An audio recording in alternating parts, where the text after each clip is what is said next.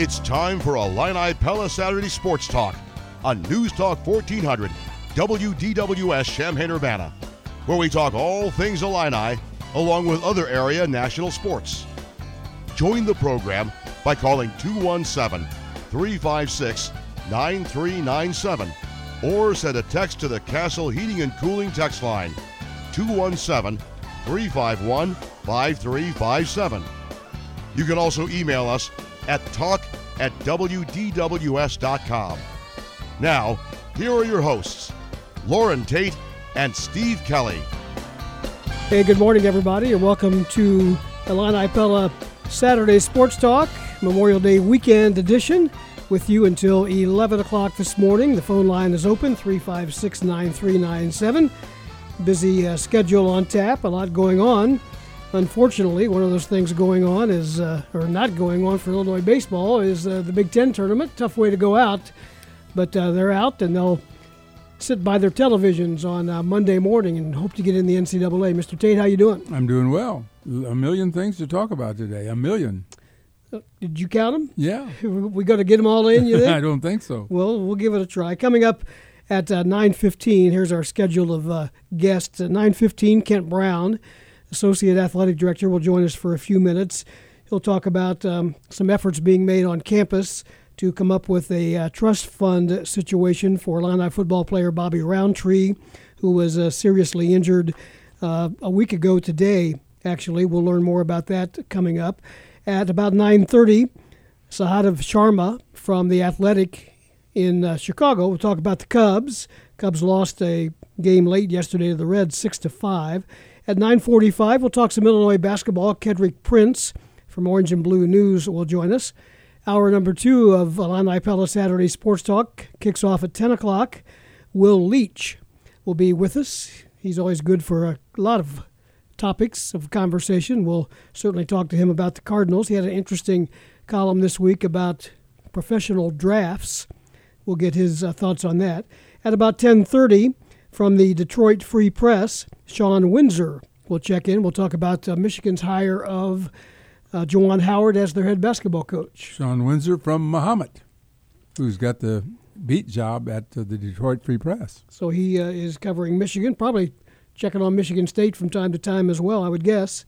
And then about 10:45, Todd Lindsay from the U of I Quarterback Club will tell us about their upcoming annual Quarterback Club golf outing, which is set for a week from Monday, June the 3rd. And they've still got some openings there if you'd like to get in or get a team in. Todd will tell you how to do that. That's our lineup. Plenty of time for an open line as well 356 9397.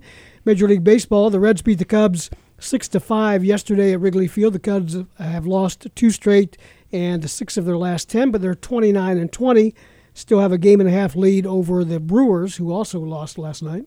And the Cardinals fell to 500. Cardinals are 25 and 25 after being 20 and 10. I'm not a math major, but that's uh, that's 15 that's out sl- of 20. That's a slump. That's 15 out of 20 losses for the Cardinals. They lost at home to the Braves last night, five to two.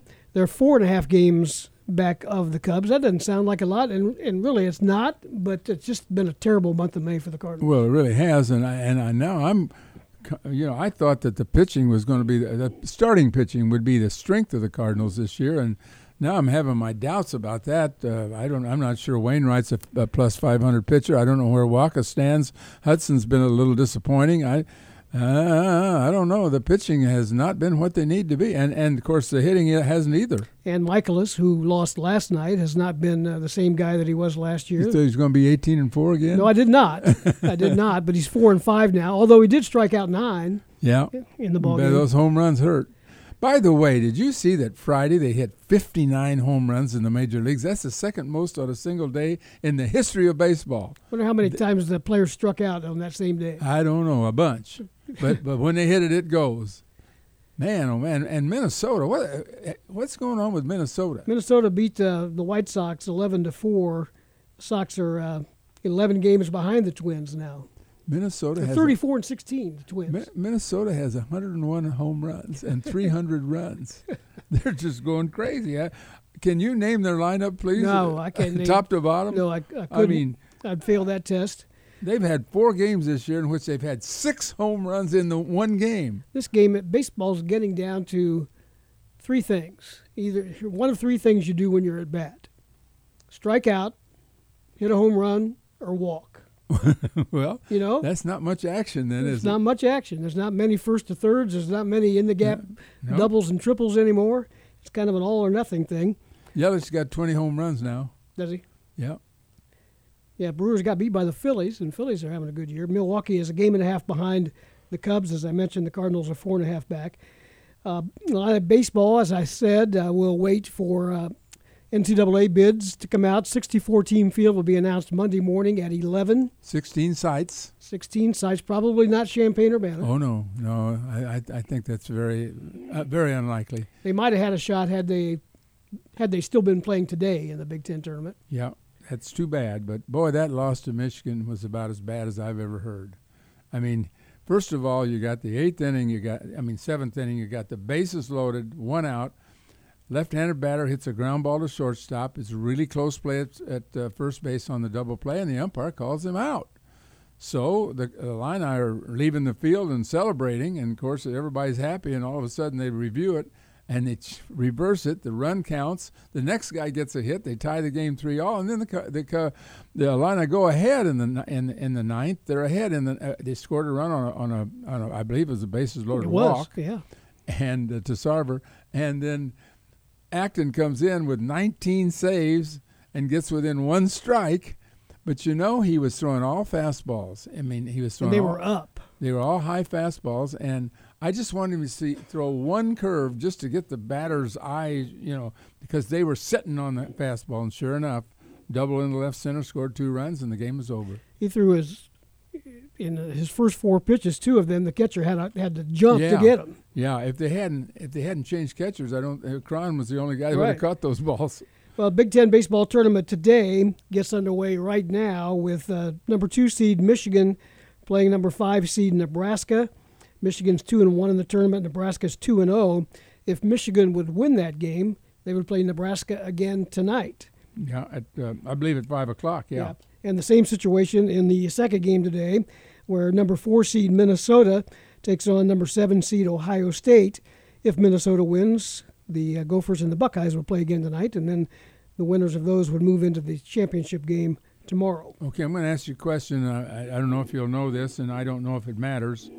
But if both Nebraska and Ohio State win, there would be no games tonight, no five and nine o'clock game. They could play the championship tonight, They could. but they set, they've got it set for one o'clock tomorrow, Sunday. Maybe they'll play that championship game Sunday, regardless. I would guess for TV they might, but it's the Big Ten network, so they, they could be they could adjust certainly, and and maybe when they look at tomorrow's weather, who I don't know what it's going to be uh, in Omaha, but weather's always a factor this time of uh, in the spring, so we'll see how it goes. But uh, there are two games scheduled tonight. I don't know if they can make that decision on the fly like that or not. Yeah, I don't. I I just don't know. I assume that they'll play the championship Sunday. Yeah. Now you haven't brought up Kovacevic yet, and I want to say something. Okay. Go ahead. What he has accomplished Alex in reaching the Kovacevic. semifinals of the singles, uh, collegiate singles, may be the most accomplished thing that any Illinois athlete has done this year. Tell me, has anybody? Does anybody have a better shot at the Eddleman uh, Athlete of the Year award than than finishing in the final four of the singles? That's a good question. I, I would say no. Just uh, Corbin had a thousand yards running. I mean, Yeah. that's a that's a good year. I mean, that's a heck of a season for him. Um, I'm sure there are other uh, possibilities, but I just don't know. to get into the final four. You're right. I mean, that's really something. he lost yesterday in the semifinals. Yep. Yep. to uh, finish 33 and 7. He was the uh, seventh seed going in, lost to the number four seed. Yeah, Paul. Ju- he did this. Uh, Jubb J U B B from England. He's really good. You could see, even though Kovacevic won the first set, I mentioned right at, when talking to somebody about it, I said, I don't think he can win another set from the guy. The guy's too good. And he did. He won 6 4, 6 2 the last two. NCAA golf is underway. It's always good to get off to a good start in golf if you can, but uh, it doesn't always happen that way, and it didn't happen that way for Mike Small's team as they started on the back nine yesterday down at the Blessings Golf Course in Fayetteville, Arkansas. And two of their guys had triple bogey eights on the 605 yard par five opening hole for them.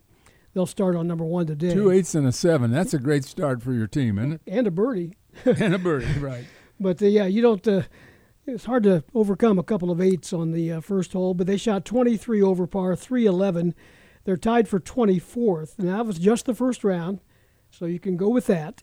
They've got some more time. Oklahoma State had a one shot lead overnight. Now, Oklahoma State leads by seven as they're playing early. They are four under par now. Stanford is three over. Illinois doesn't tee off till 105, the first uh, Illini player today. You made a good point to me, though, when you said that, remember, 15 uh, advance after three rounds, and they're only six strokes behind yeah. the 15th team. Now, the other problem with that, though, Steve, is that they got a lot of teams to jump over. There are nine teams ahead of them right now that they would have to jump, and, and, and some of those folks would have to fall back and Yep. whatever. It's a combination Yep. of how you get there.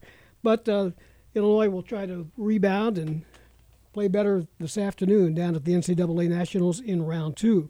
Phone lines are open. I'll give you the Illinois scores in just a moment. Let's go to Alan first in uh, in Montrose. Alan, you're on the air with us. Go ahead. Morning, guys. Uh, sorry to hear about uh, Bobby Roundtree. Uh, sounds like uh, the walking issue might be a real issue, as Well, far we're, as you can tell.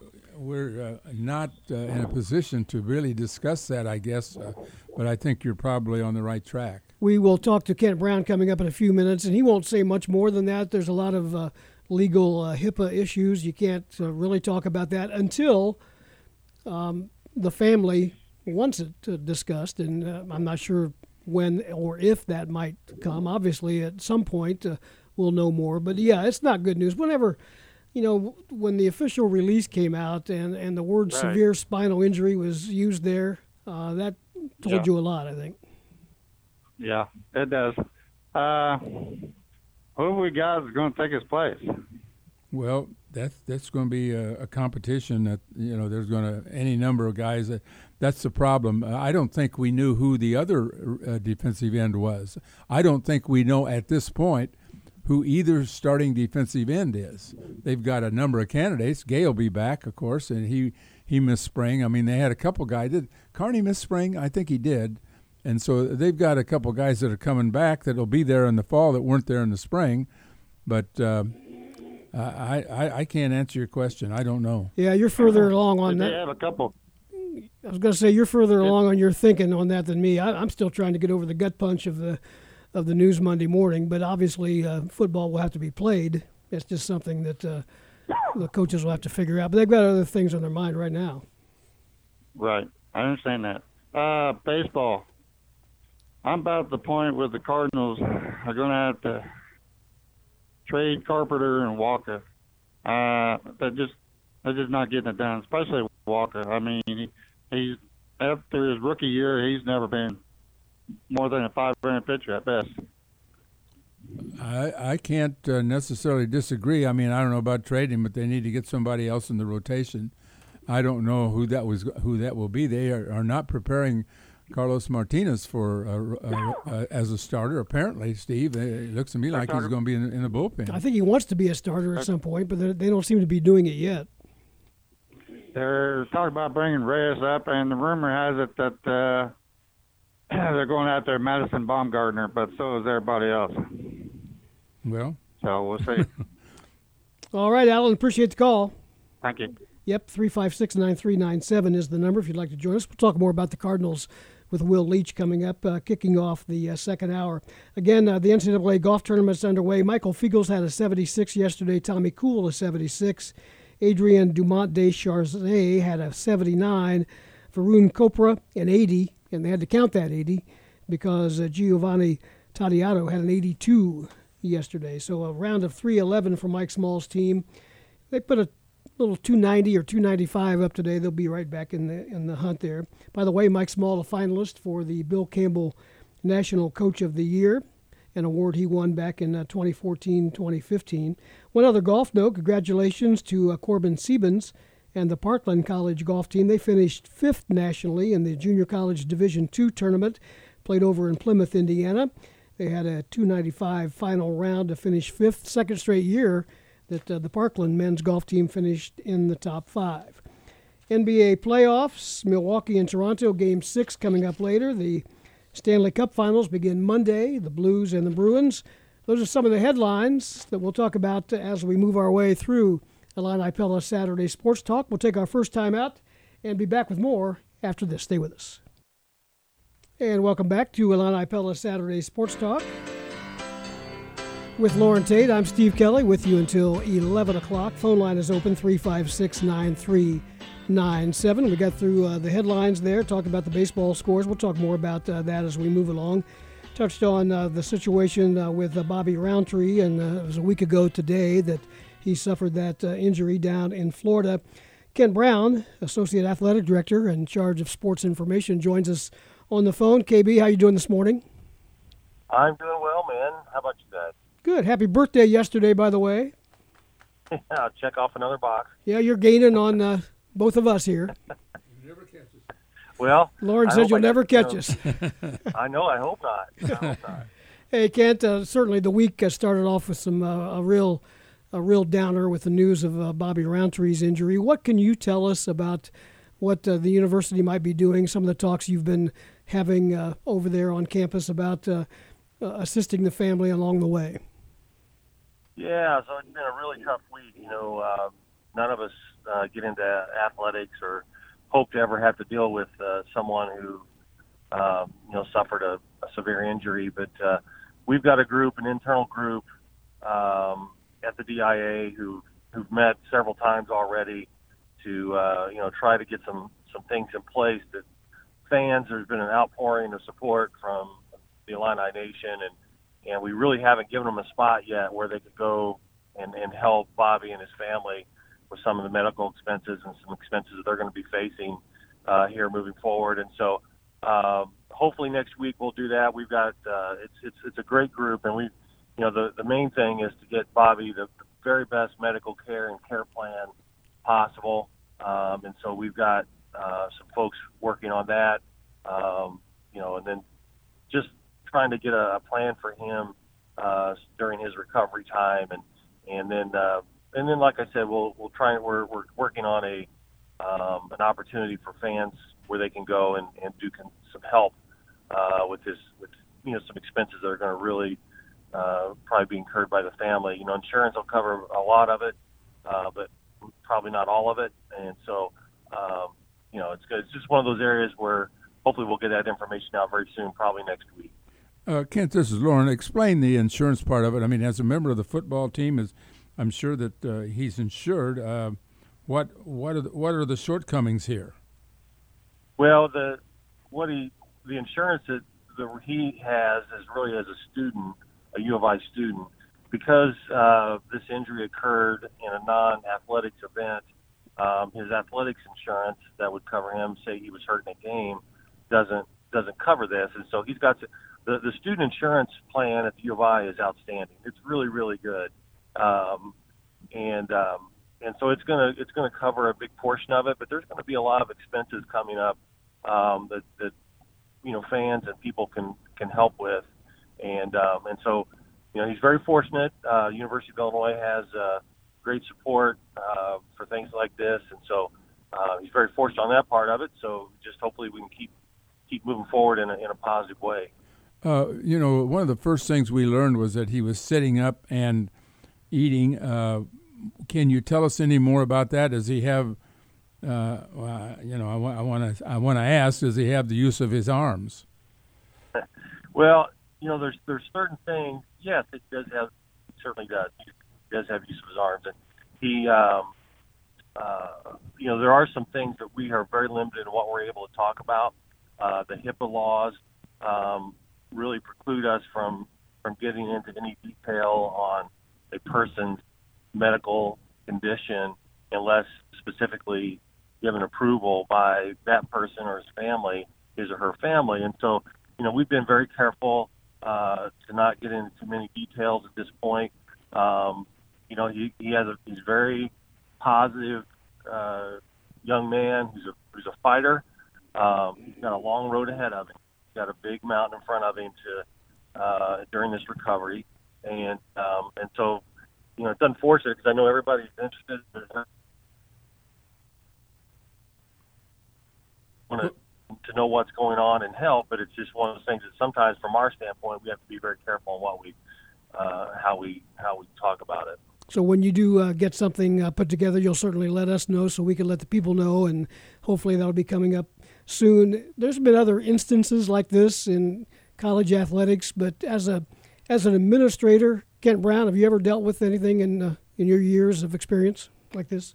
Well, you know, there's there's injuries that uh, that's one of the, the the hardest parts of of athletics. One of the worst parts is, and um, you know, and they alter lives in, in a lot of different ways, and um, you know, could be from knees to broken bones and things like this. And so there's they certainly alter lives, and, and, and like I said, in different ways.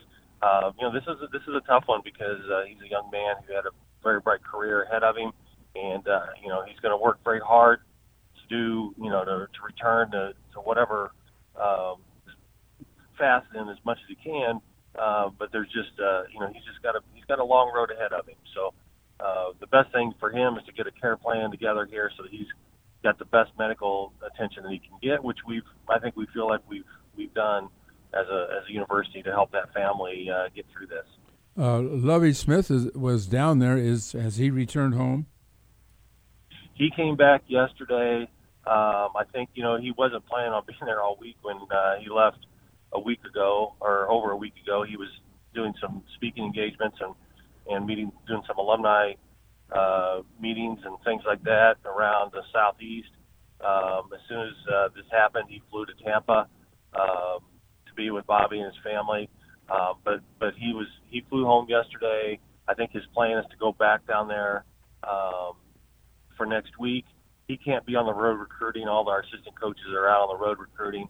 Austin Clark lives right near there in Tampa. He was uh, in Tampa when when the accident occurred, so he was uh, on uh, on the scene at the hospital pretty quickly, and and so he's been he's around this weekend to uh, provide some support and uh, for for Bobby and his mother and, and family, and and um, but yeah, Lovie's gonna. I think I think the plan is for him to go back down uh, this next week.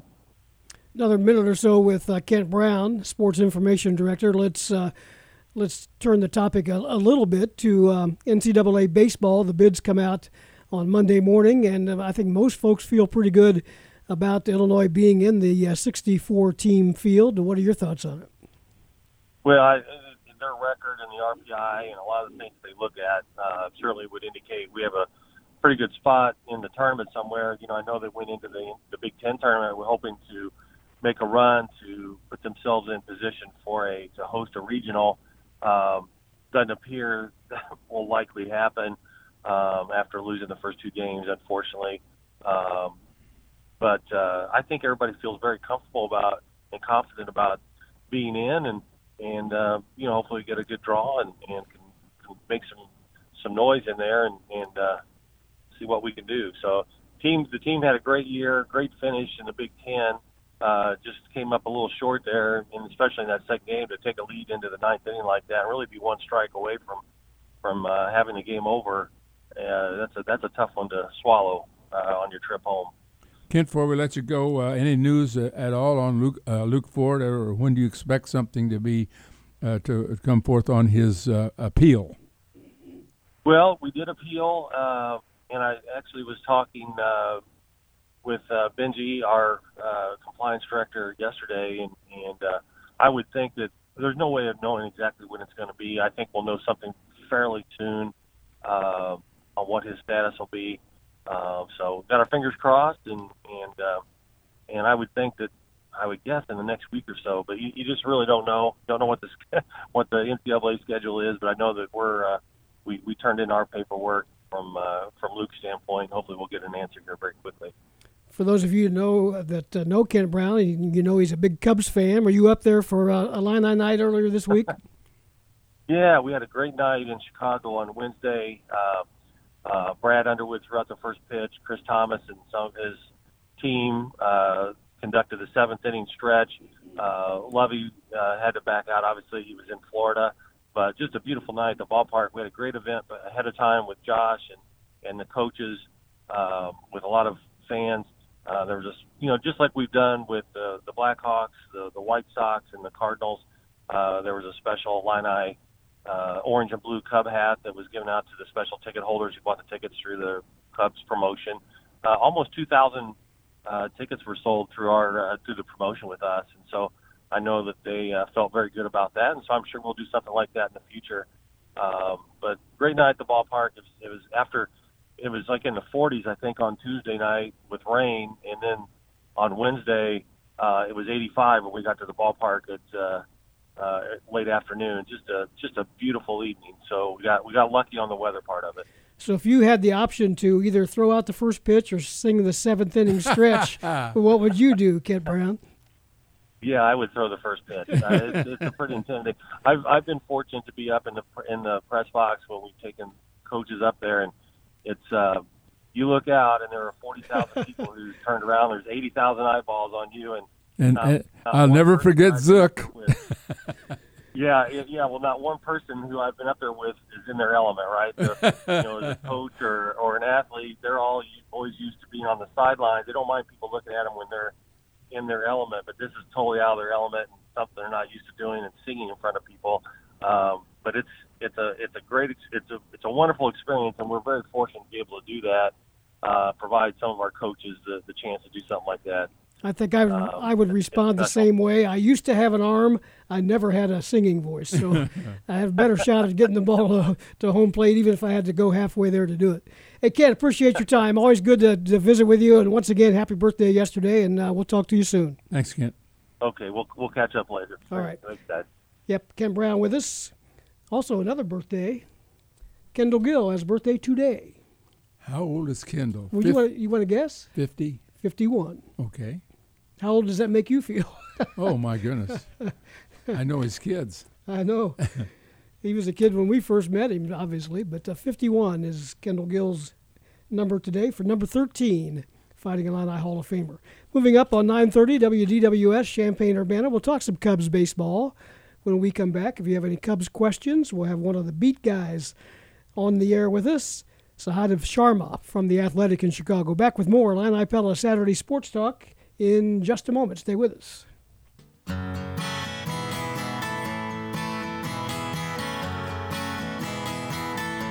Saturday Sports Talk continues, brought to you by Illini Pella.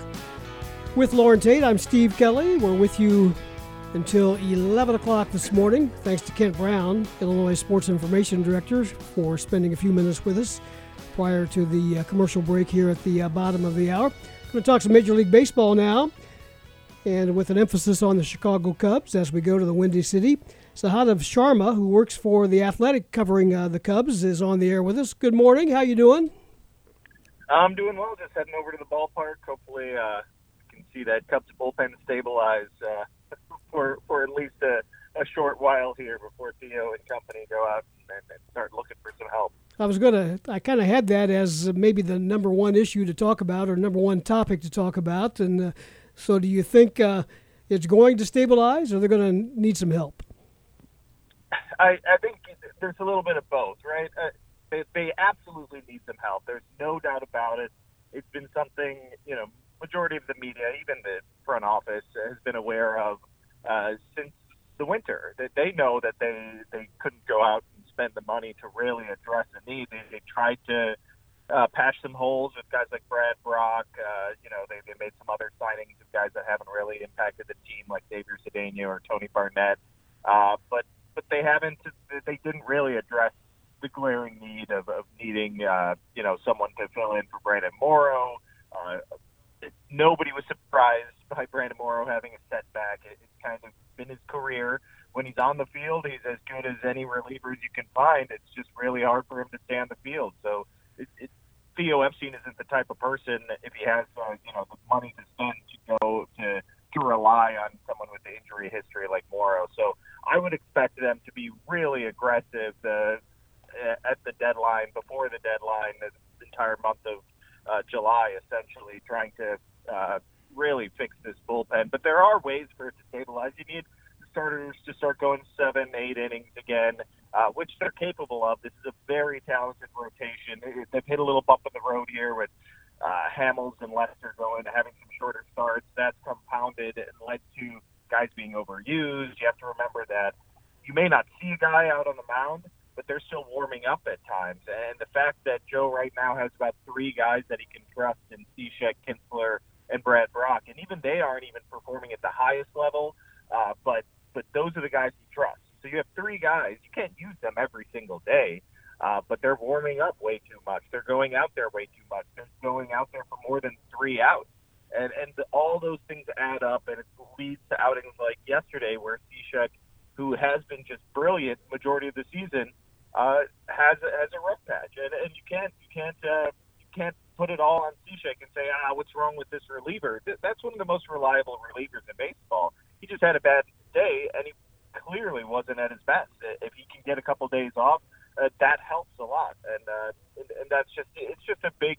It's a, a lot of little things adding up and uh, leading to this, and the main cause is there's not enough depth. Uh, maybe when Strop comes back next week, that'll help a lot, but that there's certainly nobody within the organization believes that's enough. When you uh, mention the word reliable, uh, I think of Lester. What's happened to him the last two starts? Any explanation? You know, I, I don't think there's an easy explanation. I think it's one of those things where uh, he's kind of losing his feel for the pitches. Uh, he he talked the way he talked about it after his start the other day was basically like he didn't feel even comfortable on the mound. Nothing felt right, and I think you know every player goes through these moments. Lester, I've talked to Lester about this so much about uh, having little blips in the road throughout his career, whether it's months, whether it's a full season, whether it's two starts. Uh, he always bounces back. He always finds a way as long as the stuff is there, as long as he's healthy. And both those things I believe are true. I don't think there's any reason to believe that he's not healthy. And the stuff looked fine. It's just he wasn't commanding it. It wasn't coming out of his hand right. There's all these little things that add up as pitchers. You know, one little thing off with your delivery leads to uh, just scattered results. And I think the ball just wasn't coming out of his uh, hand right. And whether that means he, it, it was, uh, you know, he lost his uh, release point, something a slightly tick off with his delivery, uh, whatever it is, he's, he's working in between starts to figure it out. He didn't have an answer that day. I, I've been meaning to follow up with him and see what he's been working on and see if he kind of is feeling more confident. But it's it is strange to hear Lester say, "I don't know what's going on," and, and it's a you know it, I feel lost out there. But it's also it's also not uh, unheard of, and it's also not something where I I start to worry and say, "Oh no, what's going on with Lester?" Because I know this guy. I know he's going to put in the work, and he has a great team around him as far as Tommy Hotovy, Brad Mills, Mike Borzello, guys that work and look at the tape, look at the data, and can help him and say, "Hey, I think I see this," or maybe try this, and he trusts them, and he'll he'll work on it. Uh, so uh, it's not, you know, it's something you want to watch, of course, at, at his age, at, at that pitcher, at that age for a pitcher. You certainly don't want to dismiss the chance that hey, maybe it's just not going to go right anymore.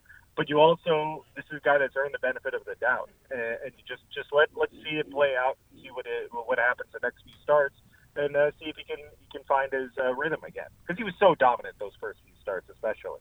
What can you tell us about Ben Zobrist? Have you ever seen a situation quite like this where a divorce is just taking a guy right out of the game for a while? Yeah, I, I honestly haven't. Um, it, you know, I know he's very close with his, his family. He's a family man. Uh, children are very important to him, obviously. Uh, it's a, it sounds like it's just a tough situation, and we don't have details. And I, I'm not, you know, I'm, I, he wants privacy for his family, and that's perfectly understandable.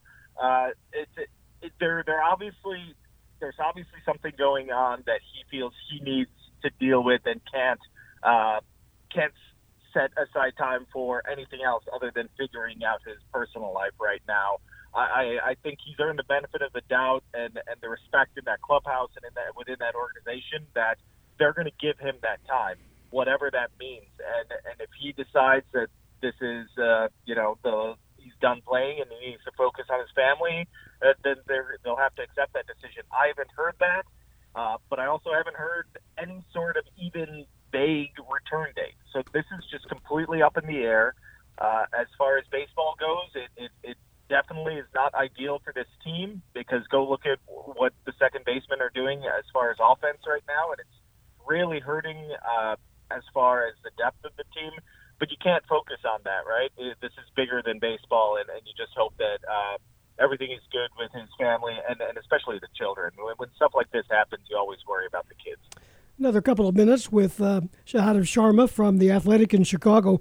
Back to the bullpen, and especially the guys that are in late in the eighth or ninth inning. Is there a tougher job in baseball? You know, if you go 0 for 2, you've still got a couple of more at bats. If you're a starting pitcher and you have a bad inning, you're you're going to be out there again. But uh, if you mess up uh, in that eighth or ninth inning role, it's uh, one of those kind of "what have you done for me lately" kind of deals.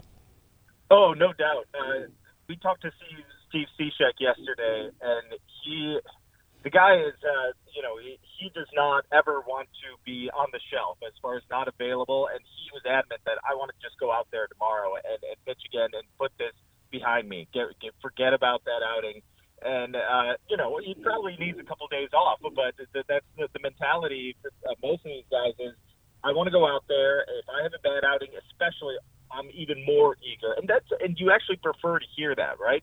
You don't want the type of reliever that says like, "Oh no, I had a bad outing," and dwells on it and thinks uh, I can't go out there because they're overwhelmed by that moment. You want the you want the guy that says, "Put me back out there," and you want the manager that trusts the reliever that says that says I trust this guy. This this guy's never going to let a bad outing uh, affect his next uh, next outing. And and Steve Cishek's like that. Pedro Strop is exactly like that. You see Pedro Strop the the moments after a bad outing, he still has a smile on his face. Some fans may not like that, but that's the mentality you want a reliever to have. If they're dwelling on that moment, if they're if, if that's all they can think about and it's eating at them, that's going to affect them poorly on the mound again. So you want the guy that can dismiss it, that can say, "This is baseball. I know I'm good. I know I can do my job really well, and I'm going to go prove that uh, next time out there." Am I correct? Are you a U of I guy?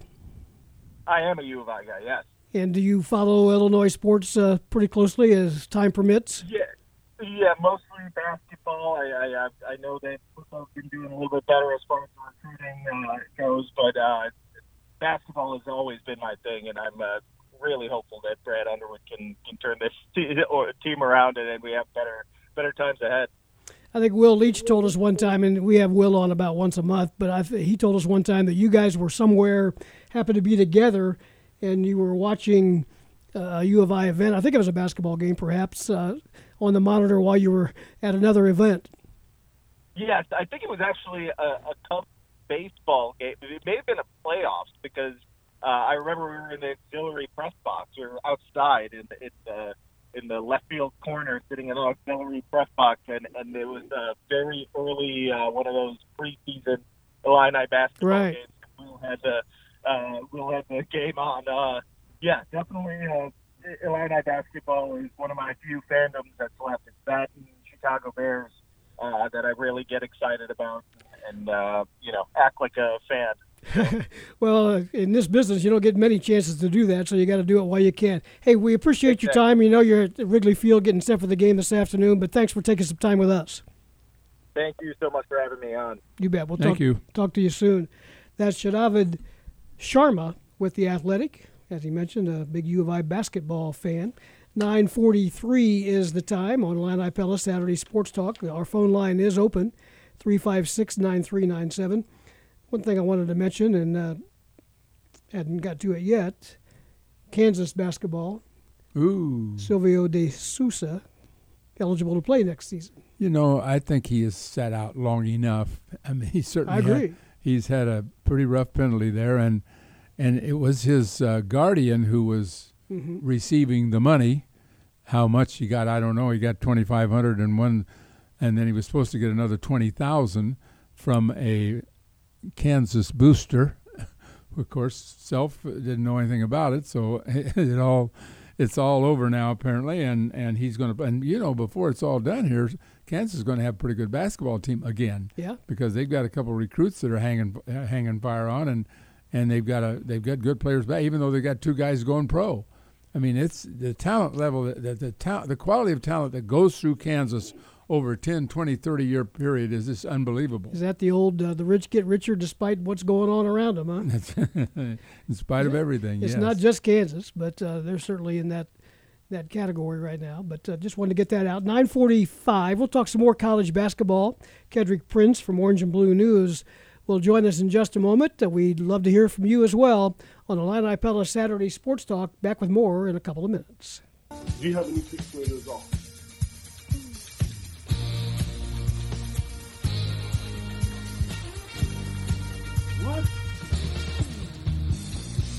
And welcome back, everybody, to Illini Pella Saturday Sports Talk with Loren Tate. I'm Steve Kelly with you until 11. Phone line is open 356 9397 if you would like to join us. We're going to talk some basketball right now. Bernard Kouma, who would be the 11th scholarship player if he makes it to town, and it sounds like he will. He's got an event coming up uh, Thursday of next week to uh, quote unquote sign with the U of I. I don't think it's a letter of intent. I think it's maybe the uh, grant and aid. Yeah, I can't sign the letter of Yeah. intent because they're they're past that period, but he can He can sign get the a, papers. He yeah. can get a scholarship Yep. guarantee. Talk more about uh, him and some other Illini basketball topics. Kedrick Prince from Orange and Blue News on the line with us. Good morning, Kedrick. Good morning, gentlemen. How are you this fine Saturday afternoon or morning? Yeah, it'll be afternoon before long, and uh, but a, a good-looking morning so far. Although several parts of the state have really been hit with the weather. I talked to a, a golf pro friend of mine, uh, Kurt Rogers, over in Peoria, at Mount Hawley Country Club yesterday. They they had uh, tornadoes come through there. They've lost a bunch of trees and and lost three or four days of play. So there's been uh, some weather issues around the state of Illinois. Kedrick, what can you tell us about uh, Bernard Kouma and as far as how you think he might fit in with Illinois? Well, it's, finally it's nice to see the kid communicate and talk to someone. Um, he's a quiet kid. I mean, well, I shouldn't say quiet, at least from a social media standpoint. Um, you know, fans were asking and people were questioning whether the kid was going to come, if he was going to sign, and you know, I, I, you know, it's really weird. I reached out to him one time, and there's certain people he just kind of picked up, and I mean, usually you have to call a kid or call somebody to get information. He kind of just would periodically send me a message, "Hey, Kedrick, you know what? I'm doing this. Yes, I'm going to sign. Tell the fans not to worry. I'm going to sign this day." So, I mean, it was kind of surprising that, you know, he picked a day, and we all thought that he was going to sign a letter of intent, which is really nothing but a binding contract for him not to go to another school. Um, but, you know, I'm sure you guys have read. It was just basically he was waiting for his coach, and he wanted to do it, you know, in front of a school, which I, you know, I get.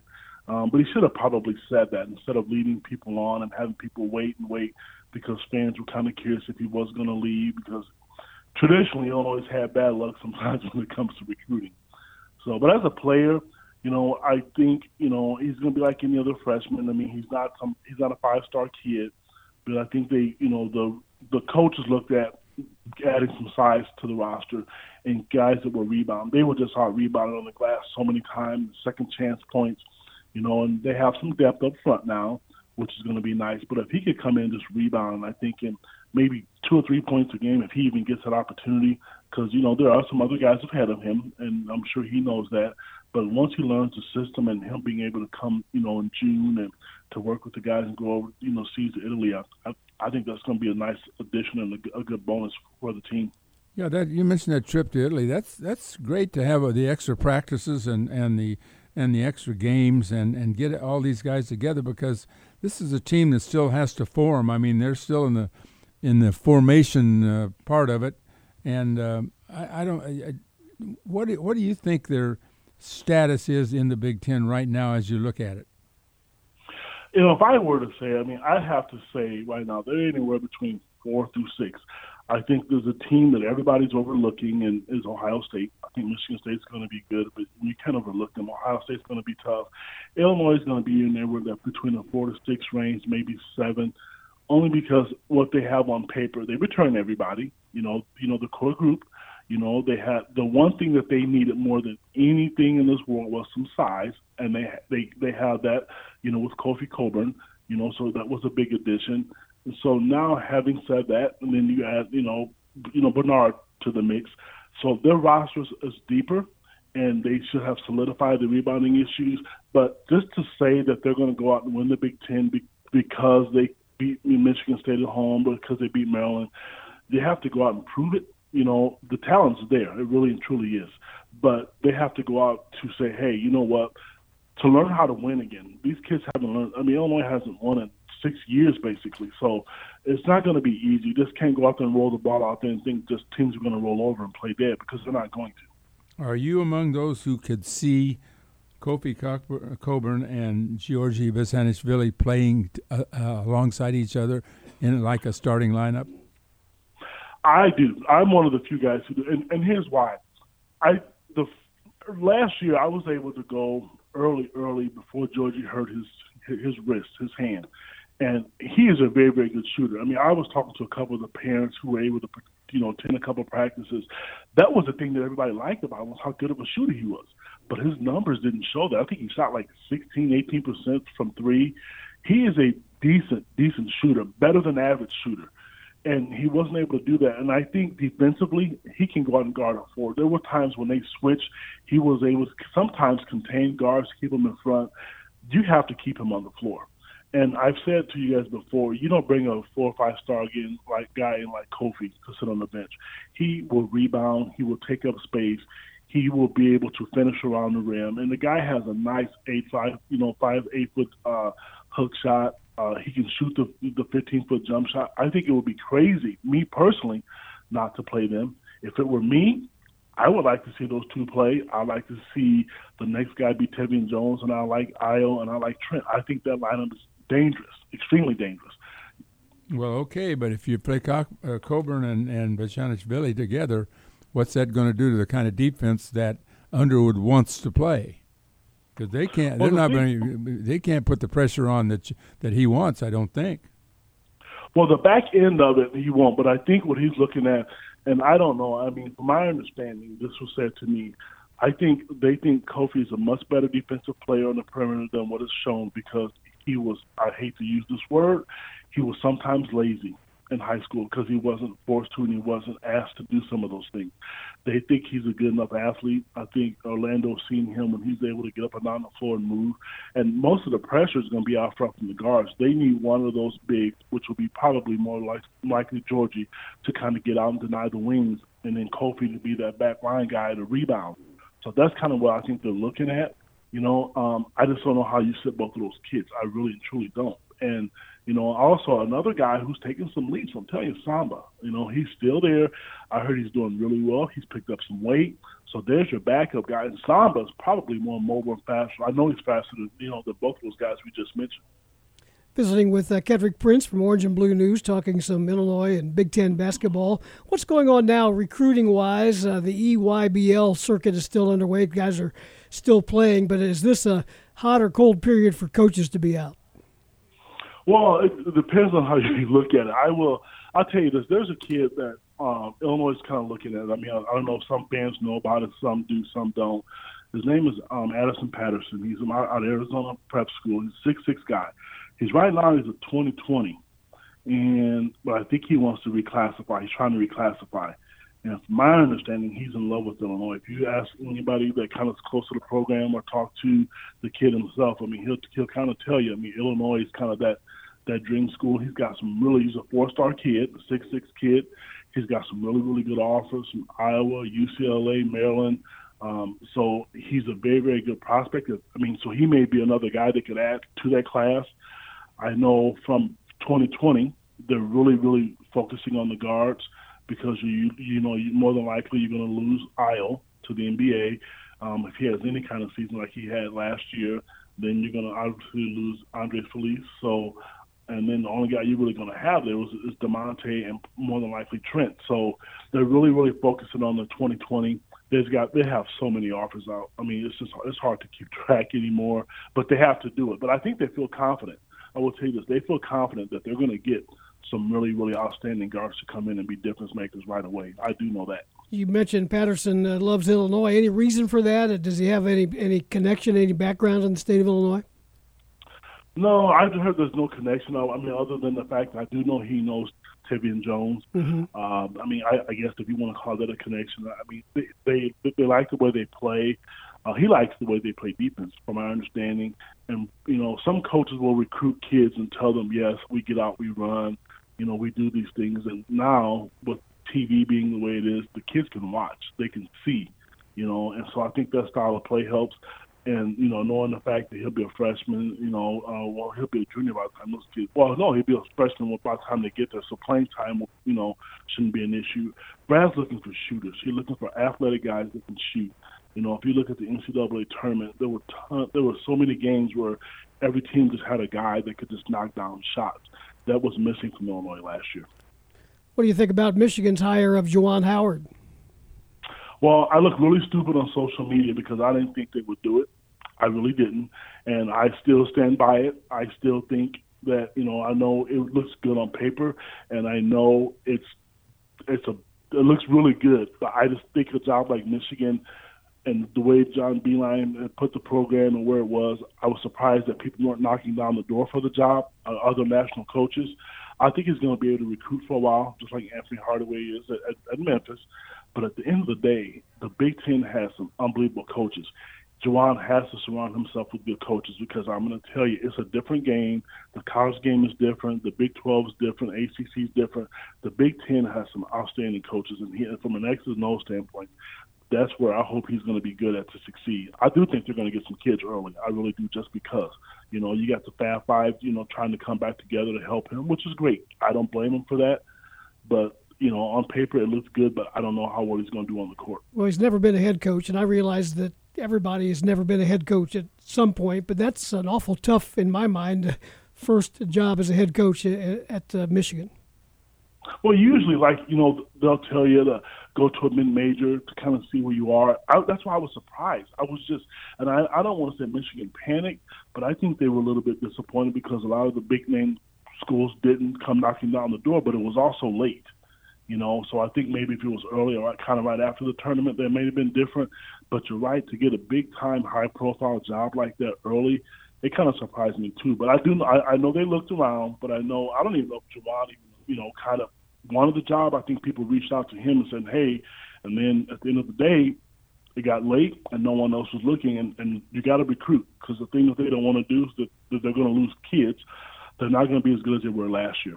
You know, so he has to get some kids in, some junior college kids to, to help kind of keep Michigan where they are. Because if they drop, you see what happened to Illinois. You know, you can be on the top of the mountain, and when you drop, sometimes it's really hard to climb out. And it's been six years since Illinois has been able to climb out of it.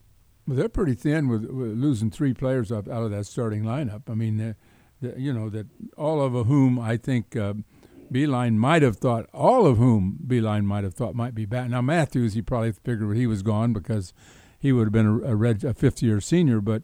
The other two, uh, you know, Poole and Brazdeikis, I, I, man, I, that's a shocker to me. If I'm if I'm Michigan to, to lose those guys because neither one had, well, neither one had really uh, is quite ready for the NBA. Is that fair?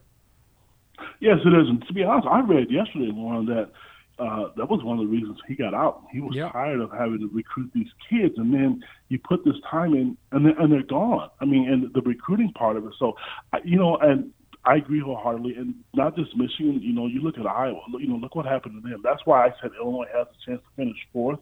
Michigan lost a lot of players. Iowa lost a lot of players. You know, Indiana's not going to be, you know, out of anything that's going to be a, a big factor in, in, in, as far as the Big Ten is concerned. So, I don't know. I just think, you know, I don't blame John. He's older. I mean, from a financial standpoint, it was a no-brainer to me. But the NCAA has to clean up a lot of things because they're going to continue to lose coaches. They're going to lose people, fans, as far as watching and, and attending games. You know, they're always making these rules, but ones that don't really matter, you know, that really affect the game. So that was a big loss for the Big Ten. I mean, just because, and that was a statement, I think, to other coaches and the NCAA. You have to make some changes. Hey, Kedrick, as always, we appreciate your time. I enjoyed talking hoops with you. We'll do it again soon. Thanks, guys. Thanks for having me. Have a good afternoon. You too. That's Kedrick Prince, Orange and Blue News. You can read some of his work at illinois.rivals.com. 10 o'clock, WDWS, Champaign Urbana. Hour number one of Illini Pella Saturday Sports Talk is in the books. Hour number two coming up. It'll be led off by Will Leitch. We'll talk several topics with uh, Will Leitch. Stay with us. The phone line is open, and we're back with more after this. It's the second hour of Illini Pella Saturday Sports Talk. Join the program by calling 217 356 9397 or send a text to the Castle Heating and Cooling text line 217 351 5357. Here again are your hosts, Loren Tate and Steve Kelly. And welcome back to the program, everybody. Hour number two of Illini Pella Saturday Sports Talk. We talked in hour number one to Kent Brown, Sports Information Director at uh, the U of I. We talked about uh, the Bobby Roundtree situation, and the folks at uh, the U of I are working on some plans to uh, help Illini fans, Illini Nation, contribute uh, to what will be some mounting medical bills for Bobby Roundtree, the injured Illini football player. They'll have more details on that coming out, uh, Kent said, maybe uh, sometime next week. So we'll keep uh, our ear to the ground on that as well. We also talked some Cubs baseball with Sahadev Sharma for the Athletic in Chicago. And we talked some Illinois basketball with Kedrick Prince in the first hour. Leading off the second hour with our friend Will Leitch down in Georgia. We uh, have several topics to talk about. How you doing, Will?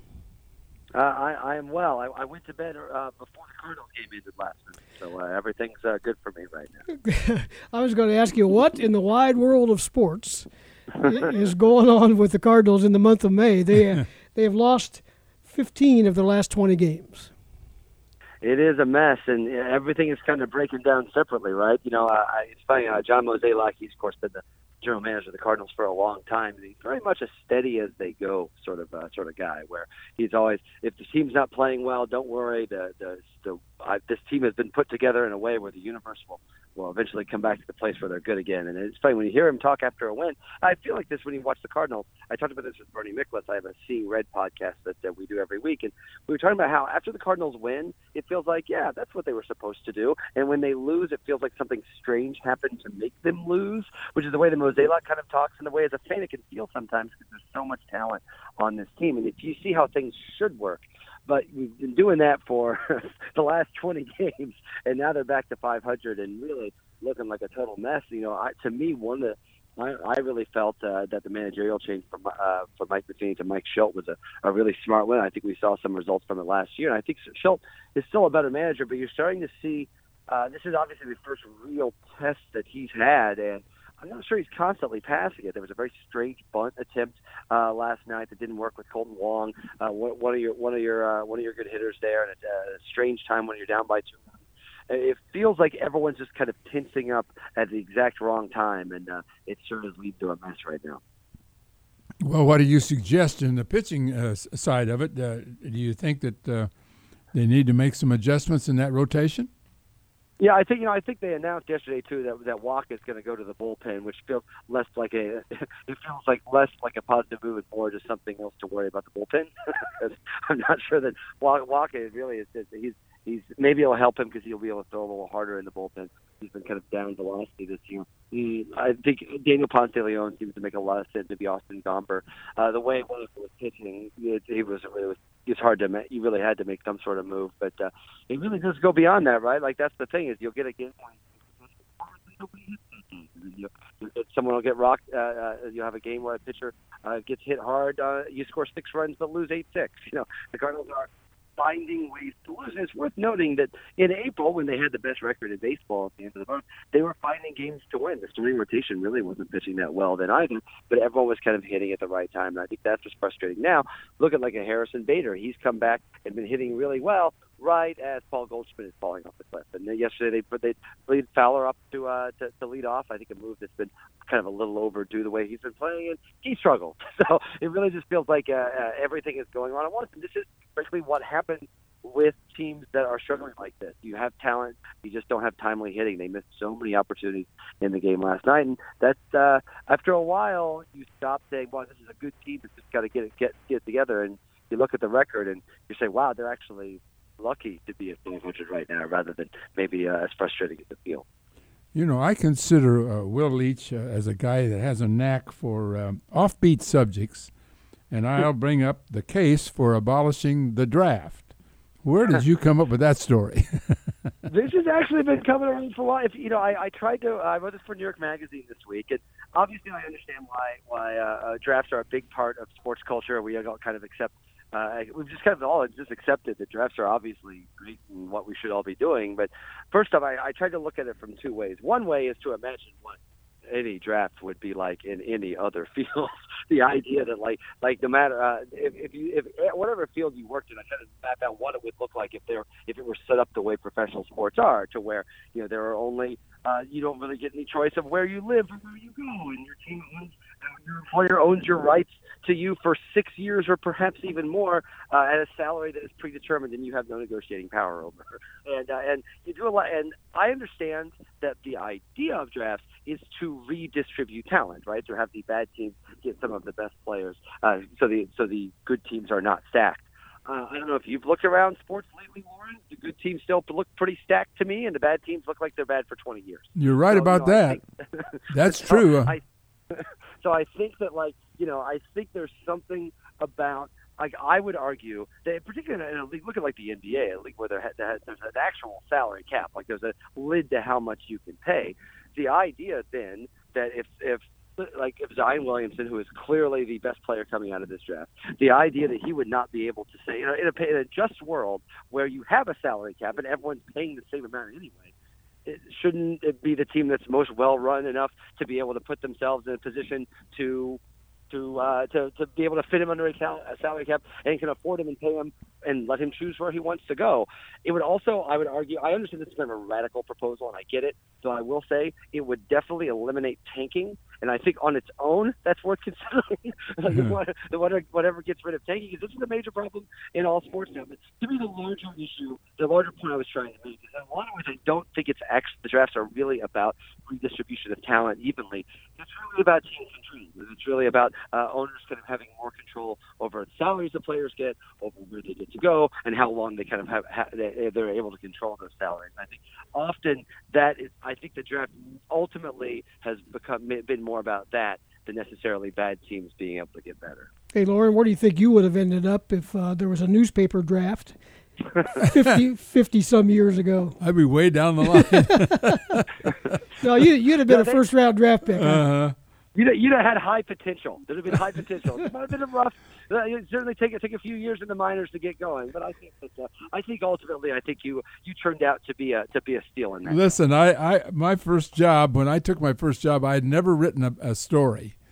And the guy, I said, "What do I do?" He says, "You cover the football game." "You mean I went, go to the game and write about it?" You mean that's all I got to do? Oh, I, boy, I- you know, I would have I would have hoped that would have come up at the combine. so, well, you know, his forty time is great, but he has no idea how to ask questions of people Yeah, after a game you- or to you- write. you might have got- gonna hurt him in the in the. Yeah, Mel Kiper's very hurt. Uh, he's very.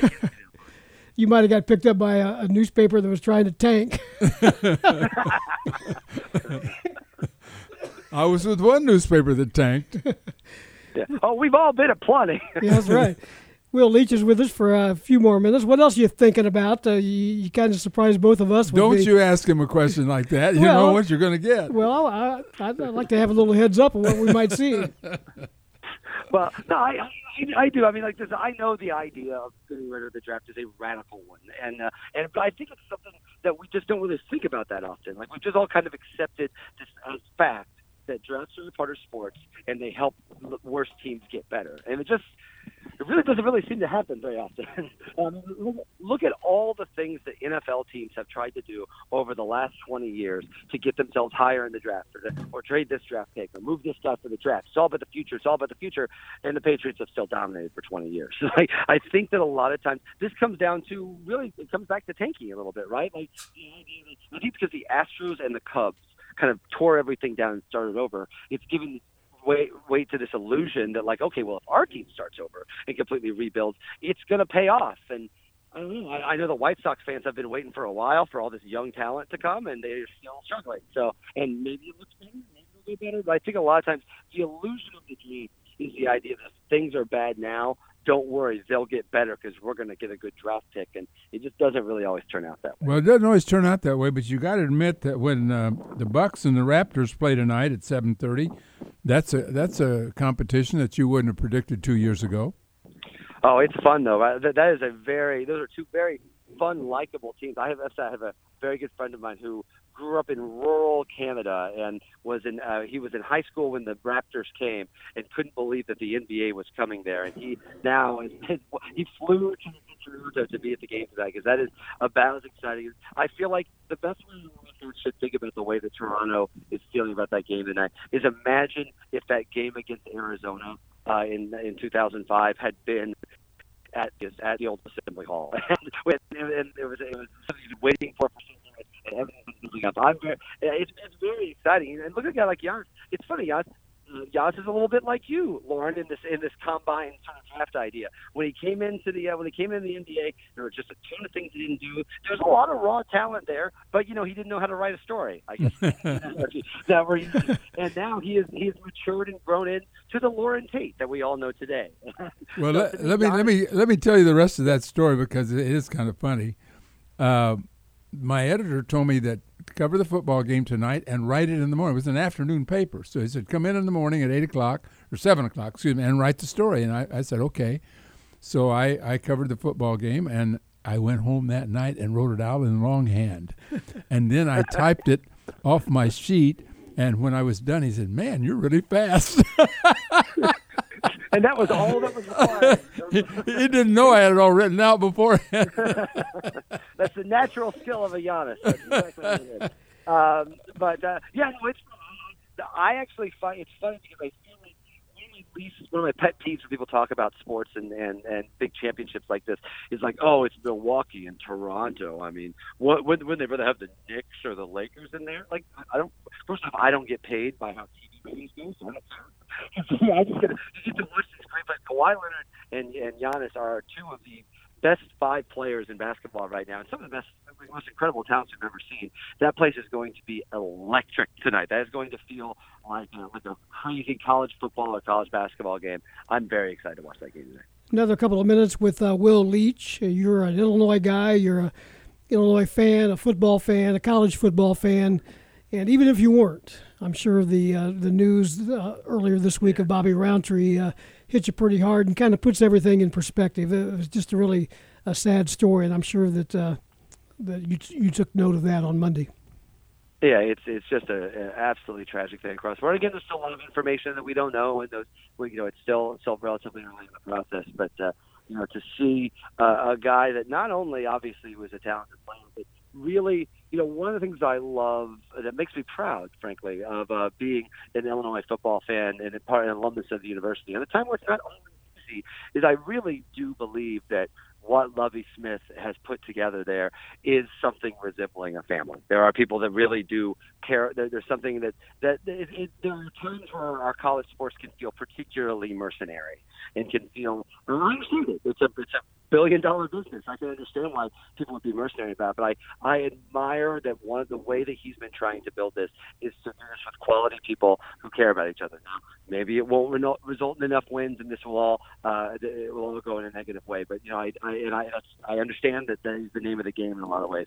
But I think to see the outpouring uh, uh, that you've seen here in the, uh, the how much kind of love and respect the team has for itself and the program, and how what kind of love he has built there it feels it's it's it's it's something that, that makes you proud, uh, and, and it does make you think that like uh, uh, getting so angry about a football game uh, is maybe missing the point of what he's trying to do. By the way, I, I keep hearing uh, good things about Crean down there in Georgia, and you're sitting right next to him. It sounds like he's putting together an awfully good team this coming season he's certainly putting together a good recruiting class. There's no question about that. Uh, he actually, ironically enough, with as, as bad as that team was last year, he's actually probably going to lose a player to the draft. Uh, Nicholas Claxton is uh, as a, uh, was one of their top players last year, probably their only really good quality player last year, uh, a, a sophomore. He's he's linked. I think he's gone to the combine. He's going to have to announce this weekend. I think he's going to not come back. So they're going to be all freshmen, unless they're the Fab Four.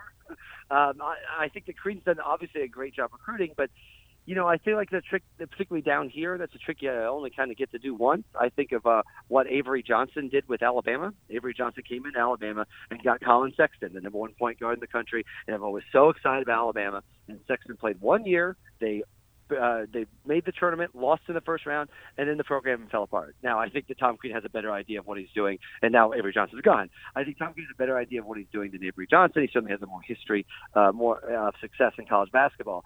However, like you only get to push this this. Okay, look at our revolutionary recruiting uh, team uh, uh class once. You get to pull that plunger once, and then you actually have to win games. And it's going to be a lot of because really it is he sure has a great class coming in, but it is all freshmen. There's not a lot left, particularly if Claxton ends up going pro.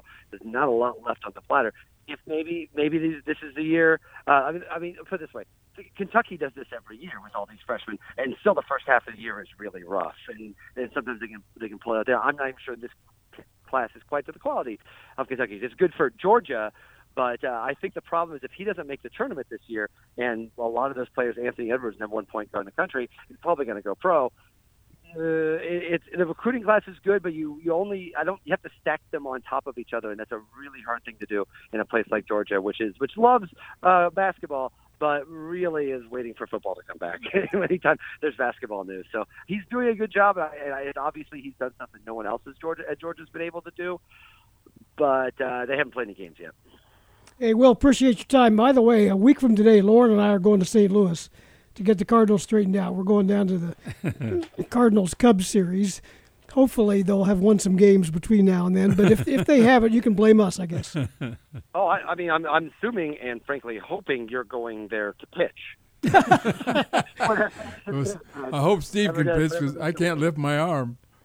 Well, that, hey, that kind of looks like way, the way Watkins looks. For a lot of this. yeah, I'll pitch and Loren will bat lead off. I'll take it. I'll take it. Hey, Will, thanks. Thanks, Of course, Lee. take care. Have a good weekend holiday. Yeah, but talk to you soon. Will Leitch with us from uh, the state of Georgia, talking all kinds of uh, different sports items. Phone line is open 356 9397. Steve has been hanging on a little bit. Hey, Steve, what's on your mind? Well, I got a question for you and Loren and trivia. Do you know who the Missouri Valley Conference Baseball Player of the Year is this year? Mm-hmm. From Champaign, Illinois. You're right, Central High School. Right. And so I just wanted to give a plug in for a, a local guy that's doing well at Illinois State. And uh, of course, there's a pitcher doing pretty well. The bullpen let him down last night, but he had Dallas Baptist on the hook, Jeff Lindgren. So I just wanted to give a plug for two local guys that are doing well up the road. I appreciate that. Champaign Central, Loren, has a big game today, don't they? Yeah, they're uh, they've got a big game, and, and I noticed that uh, Tuscola's playing uh, St. Joe Ogden. That'll be a big game. Central's Uh, playing Charleston. I Charleston, think they're playing Charleston. Mhm. Yes, yes, at Mahomet, Hey, Steve, So it'd be appreciate- interesting. Does, right in the middle of the rain. it's coming. does, does Joe have a chance at the big leagues? I, I I can't answer that. I mean, I'd I- say, uh, did we think that, uh, speaking of ISU, did we think that Paul DeJong had a chance at the big leagues when, when he was their catcher?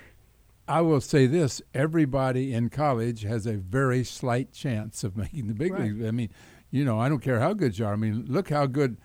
Uh, uh, I can't think of his name. Uh, the, the uh, first baseman last year for the Illini hit 23 homers, and you know he's kind of struggling in the minors this year. Spillane, This is his second yeah. year. Spillane. This is his second year in the minors, and uh, it's a hard, hard uh, trip up all the way. That's that's why Murray uh, took the money and played football because even a guy like Murray, if he goes into the minor leagues, he's going to spend several years riding the bus, you know, and, and may never make it. What if you can't hit a curveball? What if you can't hit a big league curveball? You're not going to play. So, I mean, it's it's a Illinois got some good players. Massey's a, is, is one, one of the top five second basemen in, in America in, in, in all college sports. But uh, I don't know if he'll make it in the major leagues. I mean, that's a long pull. He'll probably be a fourth or fifth round draft pick. Maybe he'll go higher. I didn't else? realize Joe had some genes in him. His dad played in the NFL, I see on a bio. Well, that's that's fine. I mean, I, I mean, I'm not. Who know? I just when you when you pick one guy out, the, the odds are all the the odds are against all of them. I mean, some will make it, but the majority will not. So, but I'm just glad we got two Champaign products doing well up the road. Yeah, absolutely. Hey, thanks for your time, Steve. Appreciate the call. Okay, enjoy listening to you. Thank you. 356 9397 is the number if you'd like to join us on Illini Pella Saturday Sports Talk. Speaking of Illini Pella, have you thought any lately about replacing your windows or doors? How about a trip to the Pella Window Store, 1001 North Country Fair Drive in Champaign? The man to see is uh, Mike Mary. He'll take care of you. He's got a great staff out there as well. They've been doing it for a long time around here, knocking on the door of 50 years in the area, and they do things the right way. There's a lot of things to consider when uh, replacing windows and doors, things like security, comfort, convenience. And the Pella Window Store has many examples of their products on their showroom floor in several styles and prices entry doors, patio doors, sliding patio doors, hinged patio doors, storm doors, casement windows, all kinds of windows, double and single hung windows, sliding windows as well. You'll find them all at the Pella Window Store on North Country Fair Drive. Their um, regular hours are Monday through Friday from 8 to 5, or you can check them out online at pellaofchampaign.com. That's pellaofchampaign.com for the Pella Window Store in Champaign. Let's go back to the phones, and Howard is with us. Hey, Howard, what's on your mind? Are you with us, Howard? Yes. Go ahead. I was just wondering what's what's the latest up in Michigan. Well, we're gonna we're gonna talk to uh, uh, Shawn um, Windsor, Windsor, yeah. in just a few minutes. Back to about uh, seven minutes from now, where we'll talk to him about what's going on. He's he's with the Detroit Free Press, and he'll give us a rundown on um, everything going on in Michigan.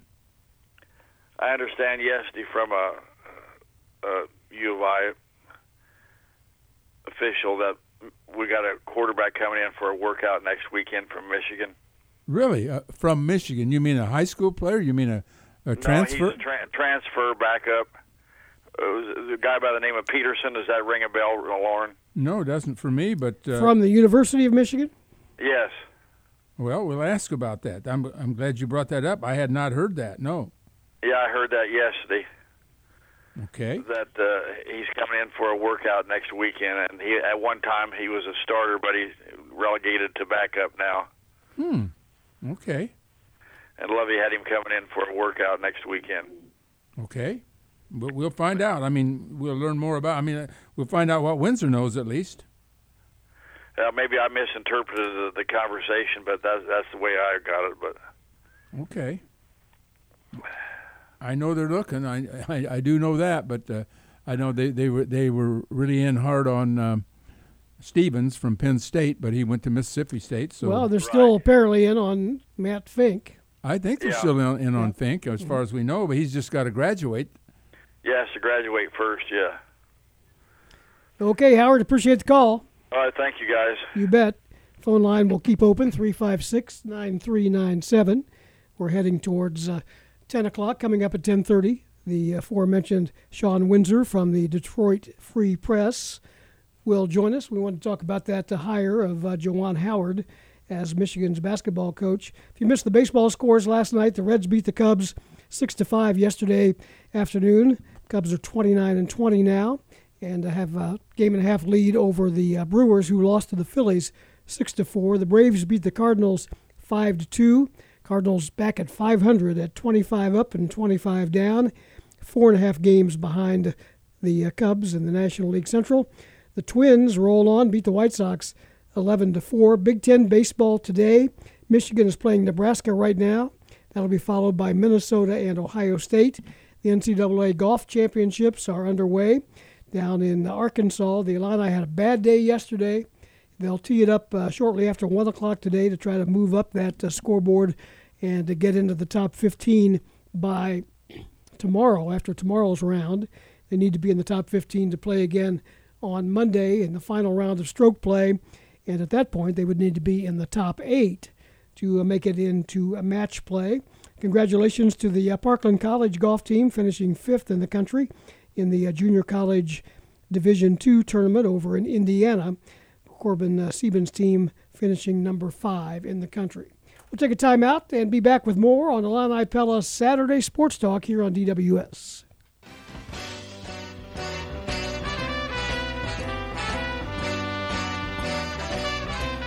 Welcome back to the show, everybody. Illini Pella Saturday Sports Talk with Loren Tate. I'm Steve Kelly with you until 11 o'clock this morning. Pretty busy uh, Saturday here in the spring. Sometimes it's not always that case, but uh, quite a bit going on with the Big Ten baseball tournament, even though Illinois is out, and uh, the NCAA golf championships. The Illini playing down there, and some always some basketball and football recruiting talk. And we want to talk some Illinois and Big Ten sports with Shawn Windsor from the Detroit Free Press. We're going to talk some Michigan sports uh, with Shawn. But first of all, Shawn, uh, appreciate your time. Welcome to the program. How you doing? Oh, not too bad. Thanks for having me. No problem. I'm told you're a local guy here. Is that right? I am. I, uh, my father was stationed at Chanute uh, a long time ago, and I, I went to uh, school in Mahomet. Well, good for you. Uh, talk about uh, your beat up there for the Detroit Free Press. You're covering uh, University of Michigan. Is that right? Well, no, actually, I'm a, I'm a columnist, and I write about Michigan, Michigan State, and then the four pro teams: the Red Wings, the Lions, the Tigers, and the Pistons. Okay, so you kind of get to, in some ways, call your own shots on what you write about in any given week. But we wanted to talk to you a little bit about the hiring of Juwan Howard as Michigan's basketball coach. How's that gone over up there in the state of Michigan? I think uh, mixed feelings, although I think uh, most of the fan base is excited or hopeful. Obviously, you know, Juwan's never coached before. I mean, never been a head coach before at any level, and so I think that's um, it's not that it's tempered a little bit, but I think folks are curious. The the problem is he, he's following John Beilein, who's the best basketball coach in that school's history, and got the two title games in the last seven years, and ran the program a certain way. Really understood uh, the University of Michigan culture, and, and it's just a tough, tough spot for uh, Juwan to follow. Having said that, he also understands the community, and by all accounts, what he did at Miami, the, the reputation he built in the NBA as an assistant with the Heat, I think has uh, folks at least thinking, you know, he's got a shot to continue this to some degree. How much do you think did the Michigan administrators reach out to get uh, the temperature of maybe some some bigger name college coaches, or do you think the timing wasn't as good at this particular time for that kind of strategy? Well, I think the timing definitely hurt. It's it's a little bit late, and that I don't think I don't think Beilein can help that in that sense. And um, by the way, a year ago he'd had interest in the Detroit Pistons, and so he'd been thinking he'd been thinking about the NBA for a while. And I think the athletic department and the AD in particular, Warde Manuel, had been trying to keep a list. It's just that when it happened so late, here we are, this far into May. It's, it's the, the candidate pool is is is thin or shallow, I guess I should say. They did reach out to a few folks. Um, I know they talked to Ed Cooley, the head coach at Providence, and he ultimately wasn't interested. And I, they considered a couple other folks. I thought they, they thought about LaVall Jordan, who's at Butler, who was a former assistant under Beilein. But in the end, um, I think they felt like they the ceiling of Howard was worth the risk. Well, uh, this is Loren, uh, Shawn. Uh, glad to have you on the program. Uh, wh- what about the, the loss of, uh, and, and tell me if this is final, Brazdeikis, Poole, and Matthews, all guys with eligibility, right? And they're all gone. I mean, how much yes. did that affect Beilein's attitude? I don't. I know he didn't love having to replenish. He, you know, look, he's lost unlike Duke and Kentucky and North Carolina, Duke and Kentucky in particular, Kansas to some degree, who get a lot of one and done types. Beilein for uh, Beilein, I think has had one guy do that, and uh, Mitch McGary maybe, but he didn't get those kind of recruits yet. He lost more players than really any other top program after a couple of years. And you know because he was good at identifying talent, and they'd come in and develop, and all of a sudden they're an NBA player. And I he he did not he was a little frustrated with having to replenish that, but I don't think that's why he left. Um, like I said, he was he was ready to go a year ago with the Pistons, um, and he had a pretty full cupboard coming back for this season. So, uh, do you see Brazdeikis has definitely gone? Yes, and he said so the other day. okay. Stay in the draft. And Poole also. And Poole also, and Matthews sure. Yeah. Yeah. Well, I mean, this this sets uh, Michigan back a little bit. I mean, I, regardless of who you got coming in, uh, this is not the same. I mean, you got Li- Livers and you got uh, Simpson and Teske. I, you know, you got the nucleus there, but you don't have the. I don't think you have the speed and and the, the overall talent that apparently. I mean, what what's your take on it? No, they don't. It's um, I hate to call it a complete rebuilding year because they do have some talent, and Simpson, Teske, and Livers are all uh, good to very good players. And they were going to, you know, they also lost a recruit when Beilein announced he was coming, and they were in on a couple other guys they they probably won't get that Beilein had uh, had a chance to get. So he was going to have to kind of fill it that way, and then he's such he's such a good tactical coach. You feel like they wouldn't have fallen off too too much, but but I'm with you, Loren. It's um it's going to be tough next year for Juwan for sure. Not only has uh, Juwan Howard not been a head coach, he's not done a lot of recruiting. So I think it's going to be uh, important on who he has on the staff. Has he has he worked on that yet? He is. We've heard a few names here and there. Nothing official yet, but I, I think he would be really wise to keep one of one of Beilein's assistants, either Saddi Washington or DeAndre Haynes. In particular, I know Luke Yaklich, who was the kind of defensive coach on that bench, is interviewed with Shaka Smart down in Texas. But uh, I think I think Howard will, will probably keep one of those guys, and then you know he's he's made it clear he's interested in having somebody who's been a head coach sit with him, and then as you, and, and to your point, Steve, he absolutely needs somebody who's really really familiar on the AAU circuit and understands how to go into living rooms and high schools. And Howard's familiar a, a little bit with that. Um, obviously, he had some a couple of his kids have played at that level, and he came up through himself. That was a long time ago, and it's changed some. But but yeah, his his staff is going to be critical to him helping navigate this uh, this new landscape for him.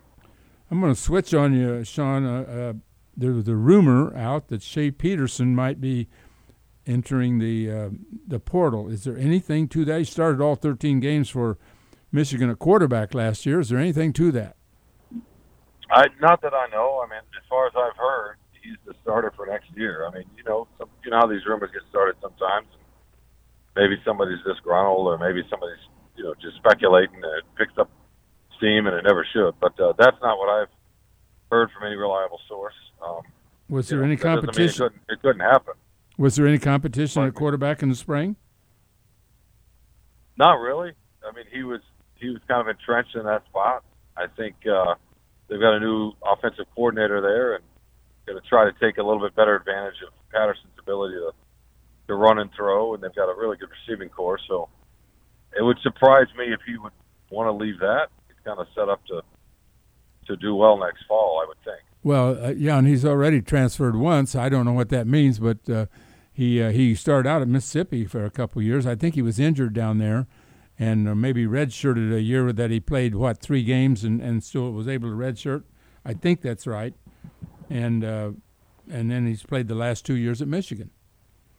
So, so y- Right. Yeah. No. Yeah. He's transferred once. It seems. I mean, God, transferring again. That's that's tough. Talking to uh, Shawn Windsor from the Detroit Free Press. While we're on the subject of football, how important is this year for Jim Harbaugh at Michigan? Well, I think. I mean, it's not it's not important in the sense that his job will be at stake or anything. If he does what he's been doing, win 9, 10, 11 games, he's going to be fine. I don't think there's any pressure that way. It's, but but absolutely, the fan base is ready for them to to try to get to Indianapolis and you know win the Big Ten East and beat Ohio State. He's he's beaten Michigan State now. He's two and two against Mark Dantonio, but but uh, Ohio State's the team he really needs to beat. And you, beat, you can beat the Buckeyes, he'll probably have a pretty good chance to get to Indianapolis. That is is really important in terms of uh, you know the fan base and the alumni. Just kind of him doing what, or at least hoping him doing what they think you know he he's supposed to be able to do. So, but in terms of job security, I I don't think it matters. Well, how good is Michigan going to be in your opinion? I mean, is is this a team that's solid all the way around as as they come back?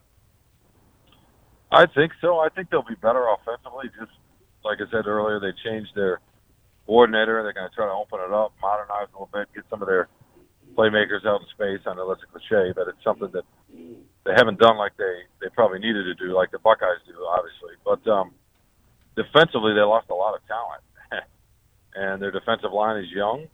They do have some players coming back, but I think if they're solid on defense with that offense, they they should have a chance. But you know how this goes. It's you, you never know what you have until you see in September, especially when you're replacing uh, so much uh, NFL talent. Well, it seems like uh, the the West is kind of creeping up. I mean, the East is clearly way better, but the West is winning some games, and the Western Division is. It looks to me like it's it's a lot more solid than it has been for years. What? How do you view it from your from your viewpoint? Well, I think so. Iowa's steady. I mean, the same with Wisconsin, and I think they should be solid again. You know, Nebraska should get better. Um, I, yeah, I, I think so. I'm trying to think of who else is out there all of a sudden. Well, we Oh, always oh, leave yeah, out Northwestern. They win all the games. Yeah, right, right, right, right. Well, what? How is Illinois going to be? I, Well- I haven't been there in a couple of years. Actually, I think I might get down there this year, though. I think one of the Michigan, Michigan State's down there. Or I can't remember who. yeah, Illinois plays Michigan and Michigan State this year. Uh, I the problem I think Illinois is clearly better and will be better next year because they've got so many juniors this year. But I brought up the fact, and you brought up the fact, Iowa and Wisconsin are really solid, and they're better than Illinois. And Nebraska will be better. And Nebraska is definitely uh, on the move, and we open against Illinois opens against Nebraska in the Big Ten. That's the first Big Ten game, and that's just not a good necessarily a good way to start. And um, of course, Northwestern just keeps winning games, and we don't give them any credit. And um, Minnesota, I, I, Illinois beat Minnesota last year, but Minnesota finished strong. So I, you know, I don't know. Uh, I think that if you were going to guess how many games Illinois win, would you say they would win five? Would you say four and a half is is uh, is a number? Would you be over or under four and a half, five and a half? Are you asking me? Yeah, I'll ask both of you.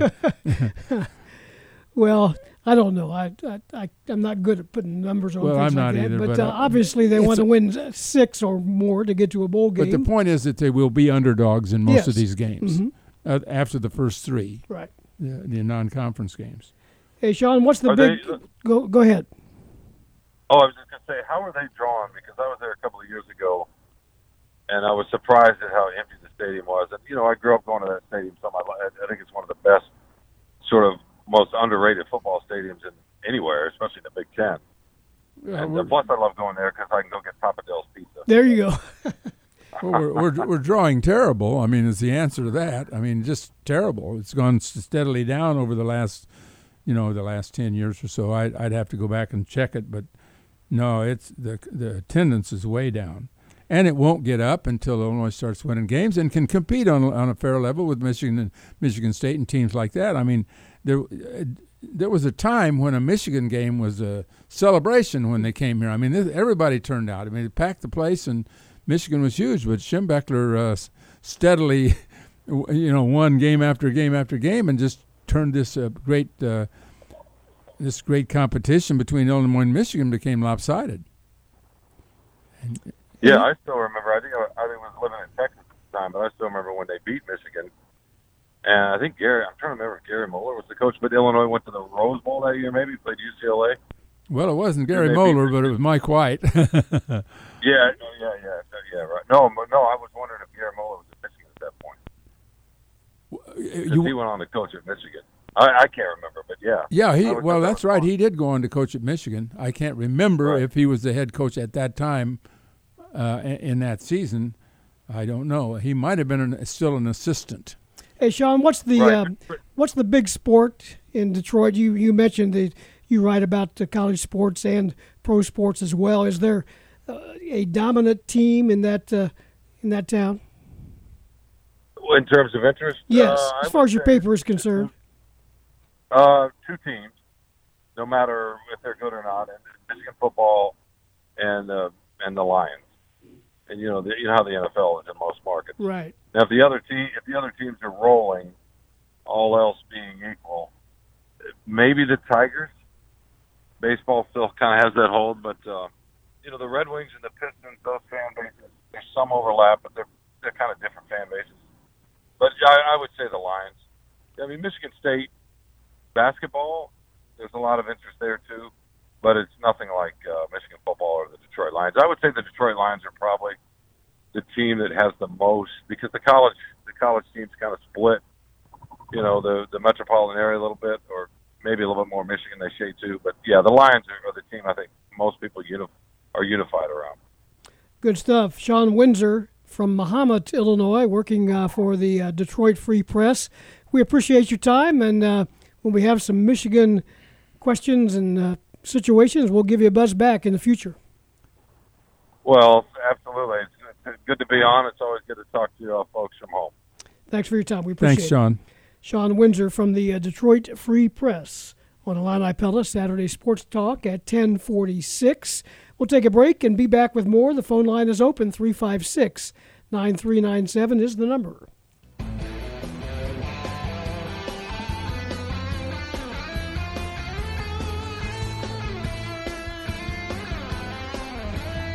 Rolling on with Illini Pella Saturday Sports Talk with Loren Tate. I'm Steve Kelly. We've got about 12 more minutes to get in if you'd like to uh, join us. 356 9397.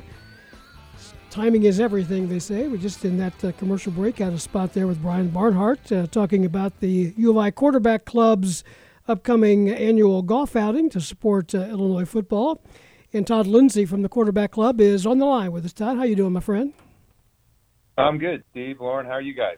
We're hanging in there, and uh, you still have some openings for the event on Monday, June the 3rd. Is that right?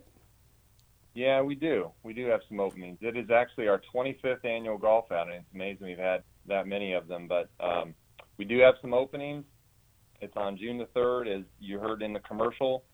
It's out at Savoy, and uh, we really uh, hope for a, a good turnout to uh, for people to come and talk to the coaches. It's a great opportunity to interact with all the coaching staff in a more relaxed environment. They're all off the road and, and uh, just enjoying themselves.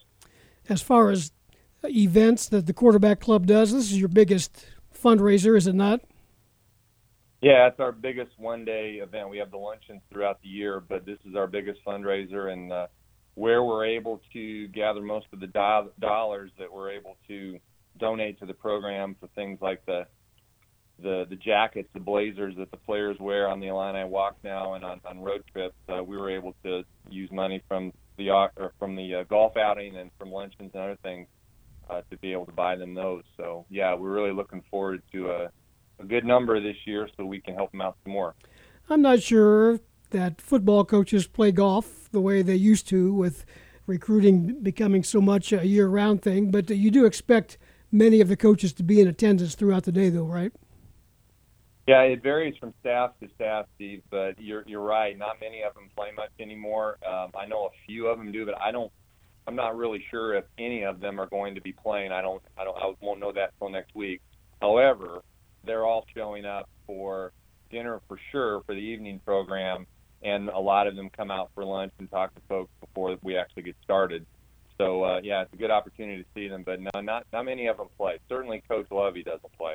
What kind of numbers? Well, th- th- that's uh, that goes back. Th- th- all their time is taken by Exactly. recruiting. I mean, they just can't afford to spend four or five hours on a golf course on any day. They, they, every day is packed with work. And that's, That's just something of, that's uh, changed over the years. For sure. Oh yeah, you go back to Pete Elliott. He was a sensational golfer. So was John Uh, Mackovic. Yeah, John Mackovic was terrific, and, and Mike White liked to play, and he was good. He wasn't great, but he was good. And uh, no, those uh, you today no coaches play golf. I mean, that's almost true because they don't have time. I mean, it's the, Well, that's what's happening. That's what's happening with the sport, with golf in general, not just coaches. People don't really want to take four, four and a half hours out of their day anymore. They're too busy with other things. But, um, you know, we do what we can. I do it all the time and then wonder why. did I did I need that true. did I need that four hours out there? But uh, what kind of crowd are you thinking about? Or do you, do you anticipate? Well, we usually have around 100 golfers or so. It's a nice size, so it doesn't. It's not a very. It's not a long round. Again, it's not a six-hour round of golf, anything like that. So moves along pretty well. And then we have other people. If, if you don't play golf, uh, come on out for just the the evening portion where you can have a drink, have dinner, and uh, get to talk to the coaches and get to listen and ask questions uh, to, to Coach Lovie Smith, and take part in our raffles, take part in our auction. We got some some really really good uh, auction prizes. We you can bid on a trip to go to Michigan State with the football team next November. Uh, you can get some tickets. You can get parking pass. You can get uh, a lot of swag. You can get tickets to the Colonnade uh, donated by the iFund. So there's a lot of things you can get involved in, even if you don't do do the golf. So we usually have 30 or 40 people uh, that don't play that come out to the evening. So it's it's a nice sized crowd. now. Uh, do you have any other trips planned other than Michigan State? Not at this point. No, the Michigan State is just an auction item for the golf outing. It's not a bus trip or anything like that. It's just flying with the team, staying with the team, Oh, going to the game, and coming back.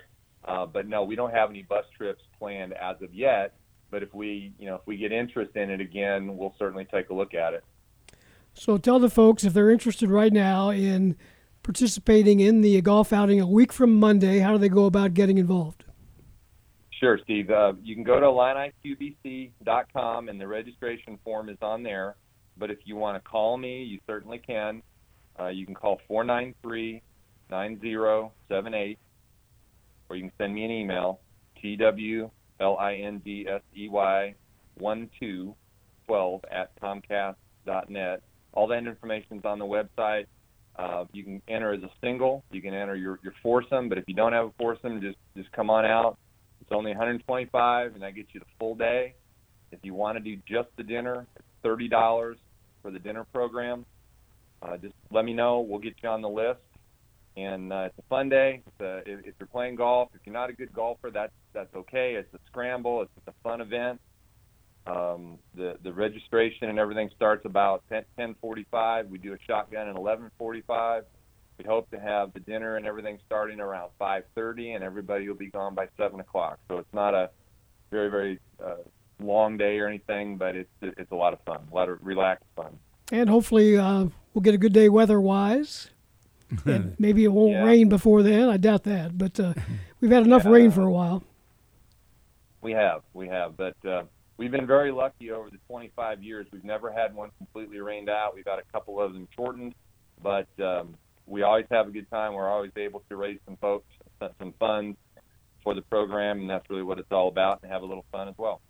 All right, Todd, appreciate your time. Uh, look forward to uh, seeing you out there. Thanks, Steve. Really appreciate it, guys. You bet. Todd Lindsey from the uh, U of I Quarterback Club with us here on Illini Pella Saturday Sports Talk. One final break and some final words upcoming.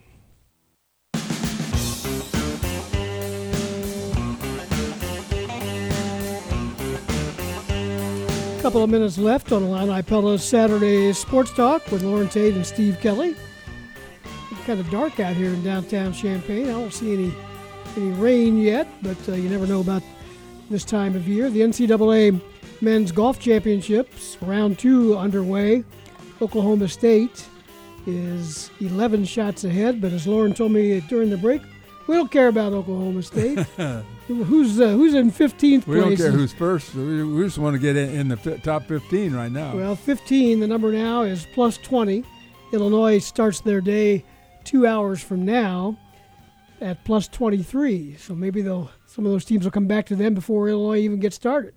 They got to hold their own when they get out on that course, though. It's it's hard to make pars, evidently. It is. They're playing the course 1 through 18 today. They played 10 through 18, and then they played the back nine first yesterday and got off to that terrible start, as we talked about earlier in the show, when they they were, let's see, they were at least three and three, six. Eight- they were- th- they, they- were eight or nine over par the first hole. Well, they were seven because Seven, they got yeah. a birdie. Yeah, but- they were eight. The, they Oh. had two eights and a seven. Yeah.